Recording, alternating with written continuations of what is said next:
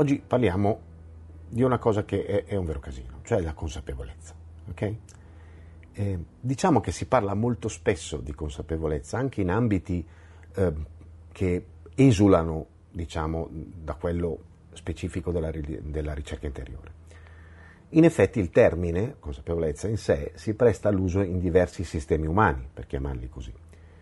Consapevolezza è un termine che, boh, forse complice di etimologia, viene spesso riferito a un atto, uno stato dell'intelletto, il che di per sé non è che sia sbagliato.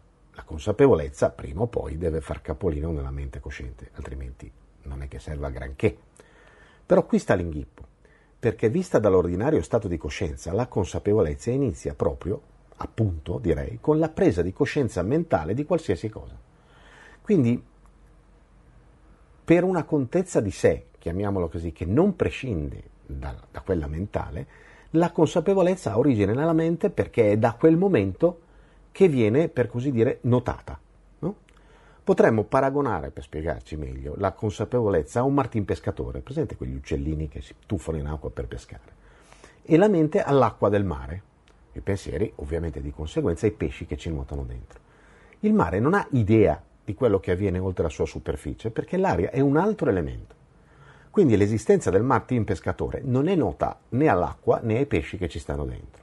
Però questo all'uccelletto in questione non è noto e infatti eh, lui sussiste comunque, al di là del fatto che l'acqua del mare, cioè la mente, sappia che lui esiste oppure no.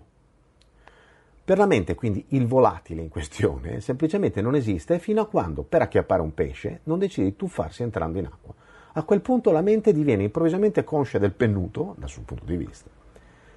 Il martin pescatore è qualcosa di estraneo, che appare improvvisamente al suo interno, senza preavviso. Ricordiamoci che il mare non ha idea dell'esistenza dell'aria e neanche i pesci perché ne sono totalmente separati. Ora, questa metafora è per arrivare a spiegare che la consapevolezza in realtà è qualcosa che nasce al di fuori della nostra mente. Non è compito della mente sviluppare la consapevolezza, ma certamente di accoglierla. Però, fin tanto che siamo come il mare, per noi la consapevolezza è esclusivamente mentale e corrisponde a quel piccolo tempo in cui il martin pescatore resta immerso in acqua fino a quando riemerge col pesce in bocca per volarsene nuovamente via. Fortunatamente, però, la metafora è molto riduttiva e la nostra mente, al contrario dell'acqua, può cambiare la propria natura. In realtà è esattamente quello che ha fatto da, da tanti secoli, no? Solo che, siccome è soggetta alla dualità insita nella manifestazione, ha seguito un percorso, la nostra mente sto dicendo, un percorso apparentemente dicotomico, quindi sviluppandosi sia nella direzione speculativa che in quella cognitiva e divenendo in realtà sempre più densa. La mente umana ha una sua specifica ragione d'essere e un suo compito preciso, li ha sempre avuti, ma in passato era affiancata da una diversa consapevolezza di ciò che esula dal proprio campo, un po' come se l'acqua di mare fosse stata a suo tempo molto più ricca di ossigeno e quindi più simile all'aria che le sta di sopra.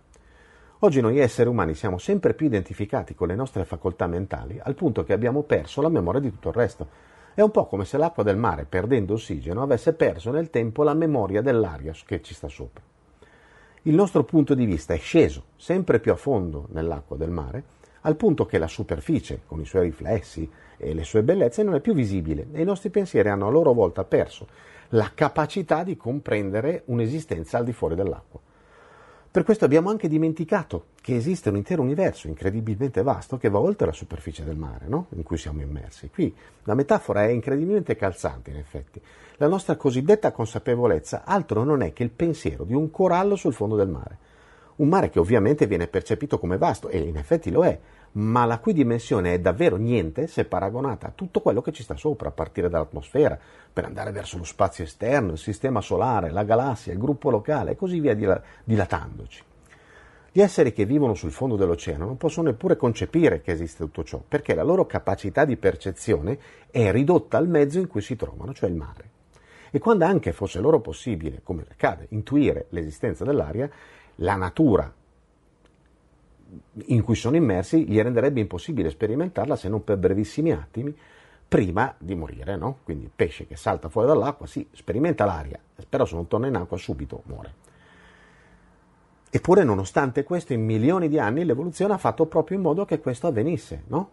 Dal pesce, dal, dall'organismo esclusivamente acqueo, siamo passati alla specie bipede che respira ossigeno. L'ossigeno è presente sia nell'acqua che nell'aria, ma può essere respirato solo da un mezzo biologico compatibile.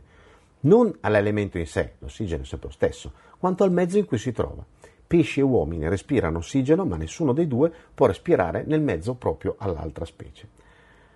La consapevolezza è l'ossigeno, si forma ed esiste a prescindere dal punto di vista di chi la possiede, ma per farne tesoro occorre evoluzione, altrimenti verrà sempre vista come il Martin pescatore, cioè un improvviso, inspiegabile evento di cui presto, dato che ne cessa la persistenza, perché il Martin pescatore vola via, ne va persa anche la contezza e rimane solo un ricordo che pian piano si deteriora.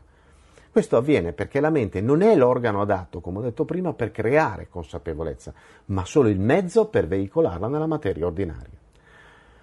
Però, dato che per noi, oltre alla mente ordinaria, non esiste altro, non possiamo che confondere il mezzo con l'origine. In più abbiamo anche altre interferenze, tipo, solo per fare un esempio, le emozioni. Anche l'emotivo da noi sperimentato non ha nulla a che vedere con ciò che propriamente si dovrebbe definire per tale, solo che avendo solo quello che sperimentiamo riteniamo che sia l'unico emotivo esistente. Mettiamo insieme queste due colossali ignoranze ed avremo un quadro abbastanza significativo sulle origini del degrado cognitivo a cui assistiamo quotidianamente.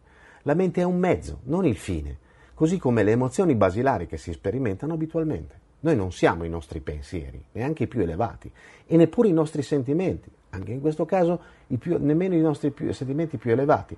Noi siamo, a prescindere da essi, ma ne abbiamo perso memoria. Se abbiamo perso memoria di ciò che siamo al di fuori di ciò. Noi siamo al di sopra dell'acqua della mente e delle relative correnti dell'emotivo, fin tanto che osserviamo, nel migliore dei casi, la superficie lucida dal basso e non facciamo nulla per nuotare fuori da essa, rimarremo fermi, anche qui nel migliore dei casi, al desiderio di librarci nell'aria, ma senza mai riuscirci davvero. La meditazione è di fatto il modo per mettere la testa fuori dall'acqua e respirare aria. E comunque ragionando, diciamo, in modo opposto, per contrari, più la meditazione è profonda, più noi ci alziamo dalla superficie del mare. Inizieremo a sviluppare dei polmoni e con il passare del tempo la nostra capacità di rimanere al di fuori dell'acqua aumenterà fino a che, si spera, a un certo punto non avremo più bisogno di tornare dentro di essa, quella che viene definita, a buona ragione, liberazione. Ci si vede in giro.